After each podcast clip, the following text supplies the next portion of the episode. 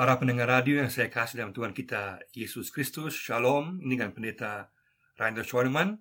Pada saat ini kita akan melanjutkan seri kita mengenai penampakan-penampakan Yesus sesudah kebangkitannya. Dan kita memasuki bagian yang kelima yang terakhir, perjumpaan Yesus dengan Petrus. Kita akan membaca dari Yohanes pasal 21 ayat 15 sampai 23. Yohanes pasal 21 ayat 15 sampai 23. Gembalakanlah domba-dombaku. Sesudah sarapan, Yesus berkata kepada Simon Petrus, "Simon, anak Yohanes, apakah engkau mengasihi aku lebih daripada mereka ini?" Jawab Petrus kepadanya, "Benar Tuhan, engkau tahu bahwa aku mengasihi engkau." Kata Yesus kepadanya, "Gembalakanlah domba-dombaku." Kata Yesus pula kepadanya untuk kedua kalinya, Simon, anak Yohanes, apakah engkau mengasihi aku? Jawab Petrus kepadanya, Benar Tuhan, engkau tahu bahwa aku mengasihi engkau. Kata Yesus kepadanya, Gembalakanlah domba-dombaku. Kata Yesus kepadanya untuk ketiga kalinya, Simon, anak Yohanes, apakah engkau mengasihi aku? Maka sedih hati Petrus, karena Yesus berkata untuk ketiga kalinya, Apakah engkau mengasihi aku? Dan ia berkata kepadanya, Tuhan, engkau tahu segala sesuatu, engkau tahu bahwa aku mengasihi engkau. Kata Yesus kepadanya, Gembalakanlah domba-dombaku. Aku berkata kepadamu, sesungguhnya ketika engkau masih muda, engkau mengikat pinggangmu sendiri, dan engkau berjalan ke mana saja kau kehendaki. Tetapi jika engkau sudah menjadi tua, engkau akan mengulurkan tanganmu, dan orang lain akan mengikat engkau dan membawa engkau ke tempat yang tidak kau kehendaki. Dan hal ini dikatakannya untuk menyatakan bagaimana Petrus akan mati dan memuliakan Allah. Sesudah mengatakan demikian, ia berkata kepada Petrus, "Ikutlah aku."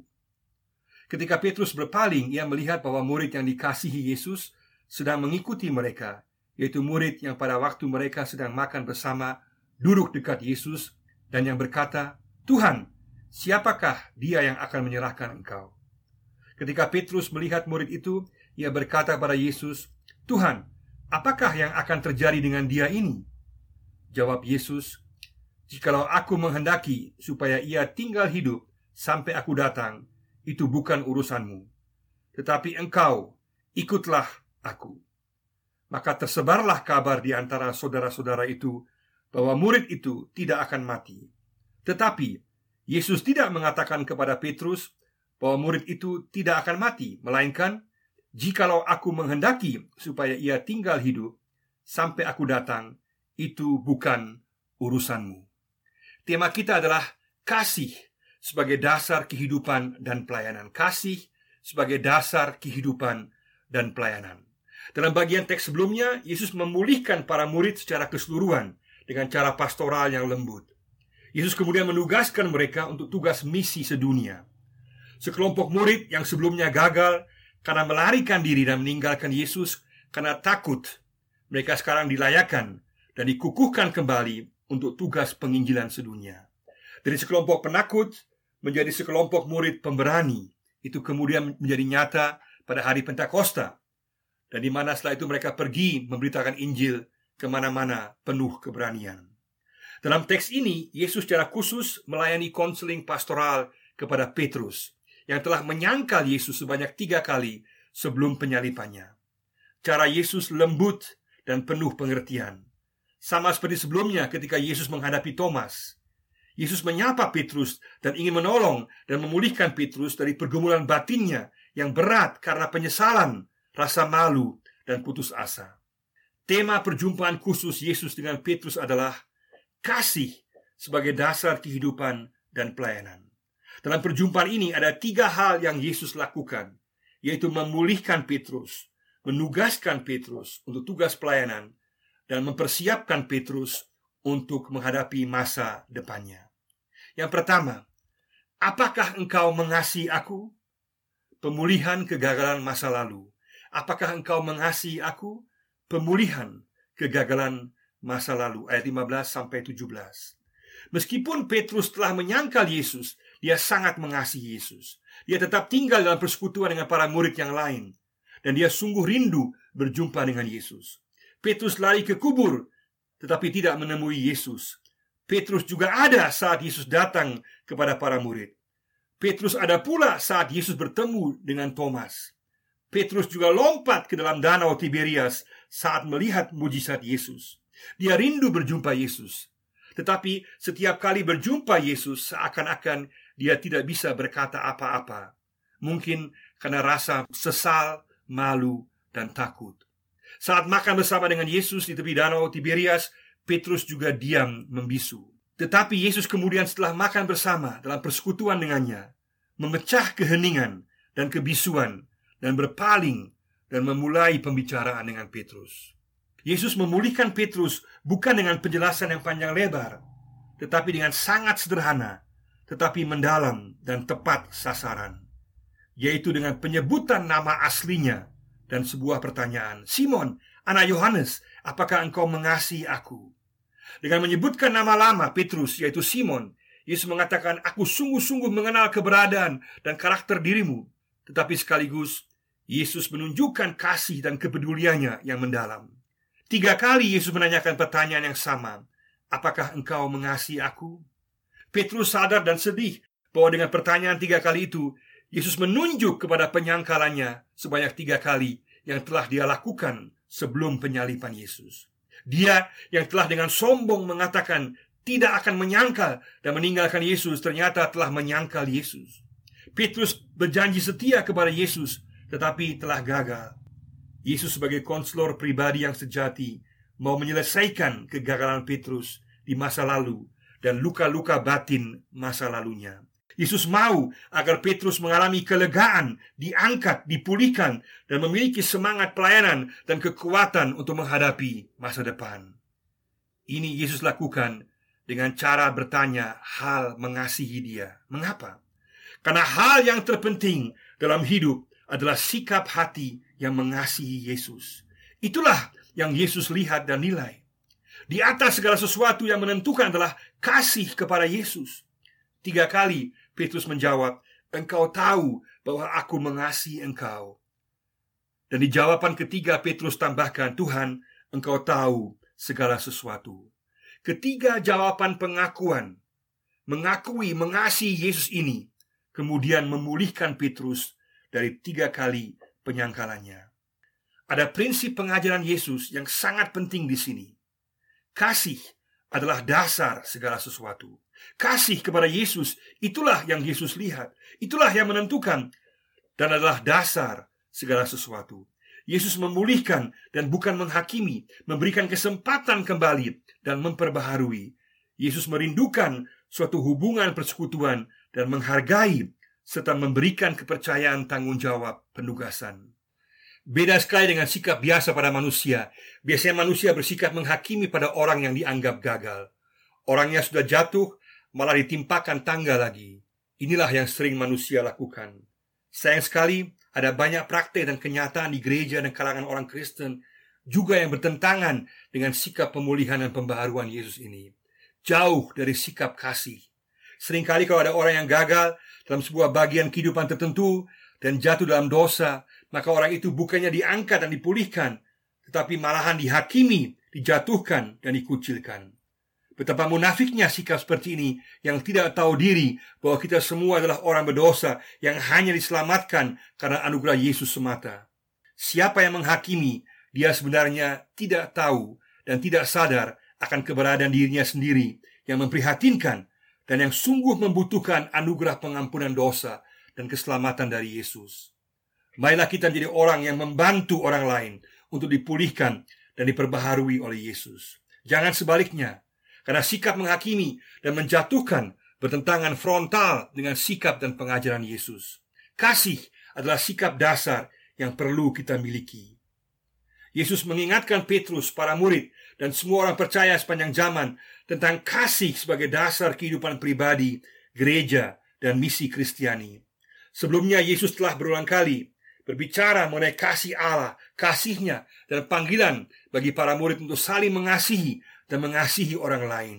Yohanes 13 ayat 33 dan 34. Dan dalam 1 Yohanes pasal 4 ayat 8 dijelaskan bahwa semua ini adalah karena hakikat dasar kepribadian Allah adalah kasih. Dalam Injil Yohanes sebanyak 57 kali istilah kasih agape muncul. Orang percaya dipanggil untuk menuruti teladan kasih Allah yang terwujud jelas dalam Yesus dalam segala aspek kehidupan sehari-hari. Misi Allah adalah missio amoris dei, misi kasih Allah. Setiap pengikut Yesus, setiap gereja, setiap misi, dan setiap pelayanan harus mencerminkan kasih Allah. Jika kasih tidak jelas nampak, maka itu bukanlah misi Allah. Sumber kasih adalah Allah yang memampukan untuk melayani secara menyeluruh, baik kebutuhan secara rohani maupun jasmani. Dalam Roma pasal 5 ayat 5 dikatakan bahwa kasih adalah motor bagi segala sesuatu, yaitu kasih yang telah dicurahkan ke dalam kehidupan orang percaya melalui Roh Kudus. Kasih kepada Allah menghasilkan kasih kepada orang lain. Kasih Petrus kepada Yesus menghasilkan kasih kepada umat gembalaannya. Kasih pada Yesus adalah inti kehidupan Kristiani. Motivasi pelayanan yang paling murni adalah kasih. Kalau tidak ada kasih, semuanya sia-sia. Motivasi pelayanan terdalam adalah kasih karena telah mengalami pengampunan, menyadari akan anugerah Allah yang luar biasa, bersyukur atasnya, dan rindu agar orang lain juga dapat mengalami kasih Yesus yang luar biasa ini. Kita selalu harus menanyakan kepada diri kita sendiri, apakah kita sungguh mengasihi Yesus? Apakah kasih adalah motivasi pelayanan kita yang terdalam? Ataukah mungkin telah tercampur dengan motivasi-motivasi yang tidak murni dari keegoisan manusiawi kita? Dalam 1 Korintus pasal 13 ayat 1 sampai 3 kita diingatkan bahwa pelayanan kita bisa saja hebat, penampilan hebat, karunia hebat, pengetahuan hebat. Tapi jika semuanya itu tanpa kasih, maka semuanya adalah sia-sia. Apakah kita sungguh-sungguh mengasihi Yesus? Apakah kasih adalah motivasi kita yang terdalam dalam pelayanan? Apakah orang lain merasakan kasih dan kepedulian kita? Apakah kita adalah agen-agen pemulihan yang mengangkat orang lain? Ataukah masih ada sifat menghakimi dan menjatuhkan orang lain? Katakan Tuhan Yesus, aku mengasihimu. Murnikan aku dengan kasihmu dalam kehidupan dan pelayanan. Jadikan aku agen pemulihan dalam kasihmu. Yang kedua, gembalakanlah domba-dombaku, penugasan pelayanan. Gembalakanlah domba-dombaku, penugasan pelayanan ayat 15 sampai 17. Di sini terlihat pertanyaan dan penugasan yang diberikan Yesus silih berganti sebanyak tiga kali. Dengan jelas, Yesus ingin menyatakan kepada Petrus, "Benar, kamu telah gagal di masa lalu, tetapi Aku mengasihimu." Kegagalan di masa lalu tidak mempunyai arti lagi, karena yang menentukan adalah kasihmu saat ini kepadaku. Kamu telah dipulihkan dan diberikan tugas pelayanan. Puji Tuhan, kita semua adalah orang-orang yang gagal, tapi diselamatkan dan dipulihkan dan kemudian ditugaskan untuk melayani. Diselamatkan, dipulihkan, ditugaskan. Dan semuanya itu hanyalah karena kasih anugerah Yesus dan kita dipanggil untuk mengasihi Yesus. Yesus memberikan tugas khusus pelayanan pengembalaan kepada Petrus. Ini bukan berarti hanya kepada dia saja, karena ada banyak rasul yang lain yang juga terlibat dalam pelayanan pengembalaan. Dan tugas ini juga berlaku untuk orang percaya sepanjang zaman. Ini juga bukan berarti bahwa posisi Petrus lebih tinggi daripada yang lain. Tidak ada satu murid yang berada di atas murid yang lain. Tidak ada ranking murid karena semua adalah teman sekerja. Yesus di sini berbicara secara pribadi dengan Petrus dan memberikan tugas pelayanan ini secara pribadi kepadanya. Demikian juga Yesus memberikan tugas kepada para murid yang lain dan kepada kita di masa kini secara pribadi. Masing-masing diberikan tugas secara khusus. Kita bertanggung jawab kepada Tuhan untuk melayani sesuai dengan karunia dan kemampuan yang kita miliki. Tugas pelayanan ini Petrus tekankan dalam 1 Petrus pasal 4 ayat 10 dan berlaku untuk kita dan semua orang percaya. Layanilah seorang akan yang lain sesuai dengan karunia yang telah diperoleh tiap-tiap orang sebagai pengurus yang baik dari kasih karunia Allah. Tugas pelayanan di sini adalah pengembalaan. Lebih tepatnya lagi, berikanlah domba-dombaku makan. Yang dimaksud oleh Yesus dengan domba-dombaku adalah umat Tuhan. Makanan apa yang harus diberikan dalam pelayanan? Dalam 1 Petrus 4 ayat 11 dikatakan melayani dengan menyampaikan firman Allah. Itulah makanan utama yang primer yang harus diberikan kepada umat percaya. Bukan pendapat pribadi, bukan pengalaman sebagai pengganti firman Tuhan, bukan ideologi, pemikiran filsafat, tetapi firman Tuhan. Itulah yang dapat mengenyangkan dan memberikan gizi rohani untuk bertumbuh bagi umat percaya. Firman Tuhan mempunyai kuasa untuk memperbaharui pola pikir, sikap, sifat, dan tindakan kita. Berikanlah firman Tuhan sebagai makanan ilahi yang membawa pembaharuan, keselamatan, penghiburan, penguatan, dan pengharapan yang pasti. Selain memberikan makan, yaitu menyampaikan firman Allah, juga mengembalakan umat, artinya melayani secara konseling pastoral di tengah pergumulan hidup dan masalah dari umat percaya. Juga melayani secara sosial diakonia, memperhatikan dan menjawab kebutuhan jasmani mereka yang membutuhkan pertolongan. Ketiga-tiganya yaitu penyampaian firman Tuhan, pelayanan pengembalaan pastoral, dan pelayanan sosial diakonia, haruslah berdasarkan kepada prinsip kasih. Di mana kasih ada, maka pasti ada kepedulian kepada situasi permasalahan orang lain dalam pengembalaan. Kasih pasti juga akan membuat seseorang menjadi aktif dan mencari pola-pola yang kreatif dan inovatif untuk menolong orang lain. Kasih selalu akan mencari solusi, jalan keluar, dan cara untuk menolong. Itulah sebabnya kasih adalah dasar bagi kehidupan dan pelayanan. Semua pelayanan sosial diakonia dan misi dalam kondisi dan medan yang sulit sekalipun tetap akan berhasil bila berdasarkan kepada kasih. Itulah sebabnya pertanyaan Yesus masih tetap aktual dan harus kita jawab secara pribadi. Juga bagi gereja juga bagi lembaga pelayanan. Apakah kita mengasihi Yesus? Kalau kita mengasihi Yesus, maka kita juga akan mengasihi umat Tuhan dan orang-orang yang membutuhkan pertolongan dan keselamatan. Kita harus terus-menerus mengasihi Allah dan diisi oleh kasih Allah agar dapat melayani. Panggilan untuk melayani tetap berlaku untuk kita di masa kini. Sudahkah kita sungguh terlibat dalam pelayanan? Sudahkah pelayanan penyampaian firman Tuhan pastoral, sosial diakonia yang kita lakukan sungguh berdasarkan kasih yang nyata? Kasih sebagai dasar mutlak juga dibutuhkan dalam melayani umat Tuhan yang sering kali tidak memiliki orientasi, mudah dipengaruhi oleh hal-hal duniawi dan pengajaran yang salah. Umat yang juga sering kali bersifat keras kepala, tidak mau dididik, dan tidak mampu menghadapi serangan iblis. Untuk menghadapi semua ini, dalam pelayanan pastoral dibutuhkan kasih ilahi. Dari kekuatan kita sendiri tidaklah mungkin. Saat kita mengasihi Yesus, kita akan diisi dengan kasihnya sehingga mampu untuk melayani meskipun kadang-kadang sulit. Dalam kedua suratnya, Petrus menggambarkan sikap dan cara pelayanan gembala dan hasilnya yang membawa berkat. Tetapi juga ada penderitaan dan kemuliaan. Kita dikasihi Allah untuk mengasihi orang lain. Kita dipulihkan Allah untuk memulihkan dan melayani orang lain. Maukah kita melayani orang lain, baik permasalahan hidup secara rohani atau jasmani?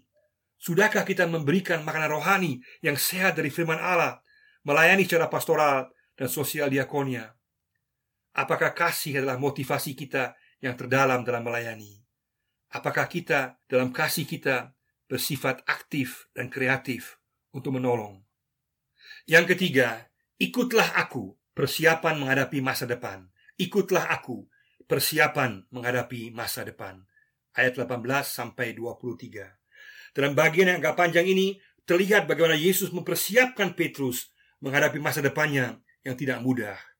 Yesus menggunakan sebuah gambaran bahwa di masa mudanya Petrus akan mengikat pinggangnya sendiri, artinya dia siap untuk pergi dan melayani dan menentukan tujuannya sendiri. Tetapi di masa tua, mereka akan mengikat dia dan membawa Petrus ke tempat yang tidak dia kehendaki. Maksudnya adalah penangkapan dan penahanan Petrus. Yesus menubuatkan kematian syahid Petrus sebagai pahlawan iman di masa depan. Kematian yang memuliakan Allah. Ungkapan mati dan memuliakan Allah adalah ungkapan yang umum di kalangan orang-orang Kristen mula-mula untuk menggambarkan mati syahid sebagai martir karena iman percaya kepada Yesus. Dan menurut tradisi, Petrus mati syahid di awal tahun 60-an di Roma di masa pemerintahan Kaisar Nero yang sangat banyak menganiaya dan membunuh orang Kristen. Paulus pun juga dibunuh. Atas permintaannya sendiri, Petrus minta disalibkan dalam keadaan terbalik karena merasa tidak layak disalibkan dengan cara yang sama dengan Tuhan Yesus. Kita tahu bahwa hampir semua murid Yesus mati syahid dan hanya Yohanes yang berumur panjang. Sungguh luar biasa perubahan dari Petrus yang awalnya sebegitu angkuh emosional menjadi seorang gembala yang rendah hati, sabar, dan penuh pengertian serta sedia berkorban. Itulah kuasa karya pembaharuan Yesus. Yesus mengatakan, "Ikutlah aku." Apa maksudnya? Yesus ingin memuatkan Petrus menghadapi masa depan dengan menegaskan, "Yang terpenting dalam kehidupan adalah mengikuti aku." Terlepas dari semua situasi dan kondisi yang ada dan yang akan terjadi di masa depan, fokuslah kepada mengikut aku, maka engkau akan mencapai tujuan keselamatan kekal memperoleh pemeliharaan kekal daripadaku, engkau akan dimuliakan. Puncak dari kasih dan penyerahan diri Petrus bagi pelayanan pengembalaan terbukti dengan dia menyerahkan nyawanya dalam mati syahid. Itu semua karena kasihnya kepada Yesus dan kasihnya dalam pengembalaan kepada umat Tuhan. Dia berkorban. Dalam Yohanes 15 ayat 13, Yesus berkata, tidak ada kasih yang lebih besar daripada kasih seorang yang memberikan nyawanya untuk sahabat-sahabatnya. Di sini nampak kasih Yesus yang memberikan nyawanya bagi penebusan dosa manusia. Petrus menunjukkan kasihnya kepada umat Tuhan dengan pelayanan yang setia walaupun harus berkorban sampai mati. Sungguh luar biasa teladannya bagi semua orang percaya. Kita belajar bahwa yang paling penting dalam kehidupan dan pelayanan Kristiani adalah mengikut Yesus. Sudahkah dan maukah kita sungguh-sungguh mengikut Yesus? Meskipun selain memperoleh berkat dan kemuliaan juga dapat berarti penderitaan dan pengorbanan, ikutlah Yesus, itulah yang terpenting. Kata-kata Yesus yang terakhir dalam Injil Yohanes pasal 21 ayat 22 adalah kepada Petrus, "Ikutlah aku." Kata-kata yang sama Yesus ucapkan di Yohanes 1 ayat 43 saat di awal pelayanannya memanggil para murid, "Ikutlah aku." Yang paling penting dalam kehidupan dan pelayanan pengikut Yesus sepanjang masa adalah mengikut Yesus. Ini yang paling penting. Berada dalam jalur tapak Yesus dan dalam hubungan dengannya. Rencana Yesus untuk setiap kita secara pribadi, secara individu adalah khusus. Tetapi yang utama adalah mengikut Yesus bagaimanapun juga situasi kondisi jalan hidup di masa depan. Dan dengan mengikut Yesus, dengan setia memandang kepada Yesus, kita memuliakan Allah. Ke mana dan bagaimana Yesus memimpin kita adalah berbeda dari satu orang kepada orang yang lain. Jenis pelayanan berbeda, situasi dan jalan kehidupan yang berbeda, hasil pelayanan yang berbeda, panjang pendek kehidupan juga berbeda. Tetapi yang menentukan adalah kita mengikut Yesus. Ketika Petrus kemudian di ayat 21 menanyakan kepada Yesus, bagaimana tentang masa depan dari Yohanes? Bagaimana tentang dia? Yesus kemudian dua kali dengan tegas menjawab di ayat 22 dan 23 bahwa itu bukan urusan Petrus, itu bukan urusanmu. Artinya kehendak Tuhan yang menentukan dan jangan kita mau ikut campur. Jangan ikut campur soal Yohanes. Dalam Injilnya, Yohanes menggambarkan dirinya sebagai murid yang dikasihi Yesus. Ungkapan ini bukan berarti Yesus tidak mengasihi yang lain atau bahwa Yesus bersifat pilih kasih, bukan. Dalam gaya bahasa Ibrani, ungkapan ini memaksudkan bahwa Yohanes merasa dirinya secara khusus dikasihi oleh Yesus. Namun banyak yang lain yang mengikut Yesus yang juga merasakan demikian, seperti misalnya Lazarus di pasal 11 ayat 3 atau Paulus di Galatia 2 ayat 20 atau juga para pengikut Yesus secara keseluruhan. Yesus punya rencana yang lain bagi Yohanes. Kita harus menghargai kedaulatan Allah. Urusan Tuhan adalah urusan Tuhan. Kedaulatan Allah yang penuh kasih dan yang pada akhirnya membawa keselamatan dan kebaikan. Yang lebih penting untuk kita saat ini adalah mengikut Yesus secara pribadi dan rencananya bagi kita secara individu. Yesus kembali menekankan ikutlah aku. Artinya Yesus ingin menegaskan, fokuslah kepada dirimu sendiri untuk setia mengikut Yesus sampai akhir. Jangan urus soal rencana Tuhan dengan orang lain, itu urusan Tuhan. Kita mungkin mudah menyalahkan Petrus mengapa dia bertanya begitu. Mengapa dia membandingkan dirinya dengan yang lain atau mau mencampuri urusan Tuhan? Tapi kita perlu hati-hati dalam mengkritik Petrus. Karena betapa cepatnya kita membandingkan kehidupan pribadi kita, keluarga kita, dan keberhasilan kita dalam pelayanan kita dengan orang lain. Lupa bahwa semua itu hanyalah anugerah Tuhan semata dan bukan karena kita. Marilah kita meninggalkan sikap membanding-bandingkan ini. Karena yang menentukan dan paling utama adalah bahwa tiap-tiap kita menyenangkan Tuhan Yesus. Mengikut Yesus sesuai panggilan, karunia, dan rencananya bagi kita. Adalah baik bagi setiap kita untuk berusaha sebaik mungkin dalam pekerjaan dan pelayanan kita. Adalah baik untuk mengejar karier dan keberhasilan dalam pekerjaan yang sebaik mungkin. Tetapi lebih daripada itu, yang lebih penting adalah apakah kita meninggalkan jejak tapak berkat dalam kehidupan kita yang dirasakan oleh orang lain. Apakah di keluarga kita, tempat kerja kita, lingkungan kita, orang-orang merasa diberkati dengan sikap kehidupan dan pelayanan kita.